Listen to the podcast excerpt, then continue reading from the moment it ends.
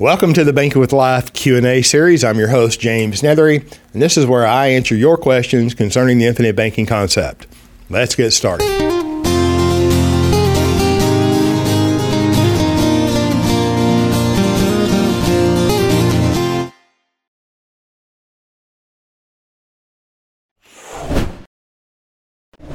What is insurable interest and why does it matter who my beneficiary is?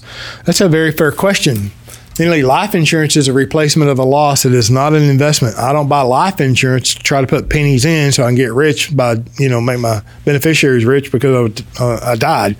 You don't want to live a long time. But if I die prematurely, I want my family taken care of. If I graduate, my family not only loses me, but they lose all of my future income. That's what the death benefit is replacing. Right? Well, who has an insurable interest in me? Right? You can't go buy life insurance on a stranger because there's no insurable interest. There's no loss to you. So life insurance is a replacement of a loss, right? If I graduate, what is the loss to you? It's zero, right? So there's no insurable interest. If my family loses me, like I said, they lose me and my future income.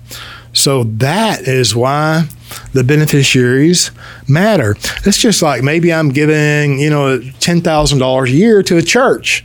I'm a donor to a nonprofit, my example. Um, if I graduate, I'm not going to be able to give them any money in the future. There's an insurable interest there, right? Why? Because there's a loss. They lose me, they lose my donations. So it does matter who your beneficiaries are, and that's kind of why. All right, Well, dividends that are used for paid up insurance don't reduce the PUA premium that I can pay, correct? You are correct. And an efficient policy should be designed where the dividend election is paid into the paid up additions rider. It increases your basis, it increases your capital, it increases future dividends, but it does not limit what you have the contractual right to pay into a PUA premium. what happens when a company demutualizes? Well, typically the company demutualizes so it can be sold, or they want to be like all the other financial institutions around the world and they want to be able to print money out of thin air by issuing stocks. Oops. And, and typically, you know, what happens to the policy owner, they're compensated in some way for their ownership position. Um, dividends may or may not be continued to pay if they're participating policies. But um, that's what happens. It becomes a stock company. Somebody they're, they're either going to issue stocks to the open public, or they're going to um, have one entity buy the stocks. So your ownership position in that company is compensated, but you're no longer an owner of the company. You're just a customer of the company, right? So, in a nutshell, those are a few things that happen. In this question, how would the potential estate tax changes affect life insurance policies? You'll you'll probably want more death benefit, right? Because the uh, current exemptions are going to sunset in 2025, so the uh, exemptions are going to lower. So um, you probably want more death benefit to compensate if the estate tax issue is going to affect you. How do you determine how much you can take out, quote unquote, as retirement income? For example, on page 54, becoming your own banker, how is the first withdrawal of 92000 being supported? Well, there's that's a very good question. How do you determine how much you can take out? Well, you determine that by how you're taking the income. Are you withdrawing? from the policy values or are you borrowing against the policy values? And so you determine how much you can take successfully. You know, when are you going to die? Don't know. But th- there'll be some work that your agent would do.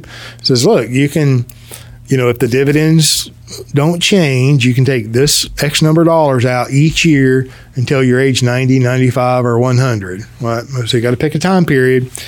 Um, and it does matter. You want that policy in force when you graduate. Okay. So you don't want to cannibalize that policy.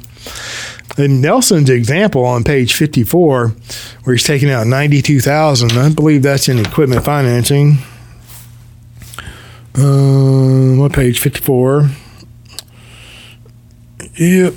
so, you know, if if you don't, if you haven't had the opportunity to hear Nelson live, you can hear him, you know, recorded on a DVD series, and and and he explains, and he used to explain all the time, is how he determined the income in all of those illustrations. That's illustration number one in equipment financing, and the way Nelson determined that, and he he would tell the story about the artillery um, range and the uh, expendable, you know, corporals in the military, and you know, firing for effect, and just the range finders. And was a great uh, analogy. But he determined the income based on that death benefit, right? So if you look at the death benefit, this is page 54, illustration number one in equipment financing.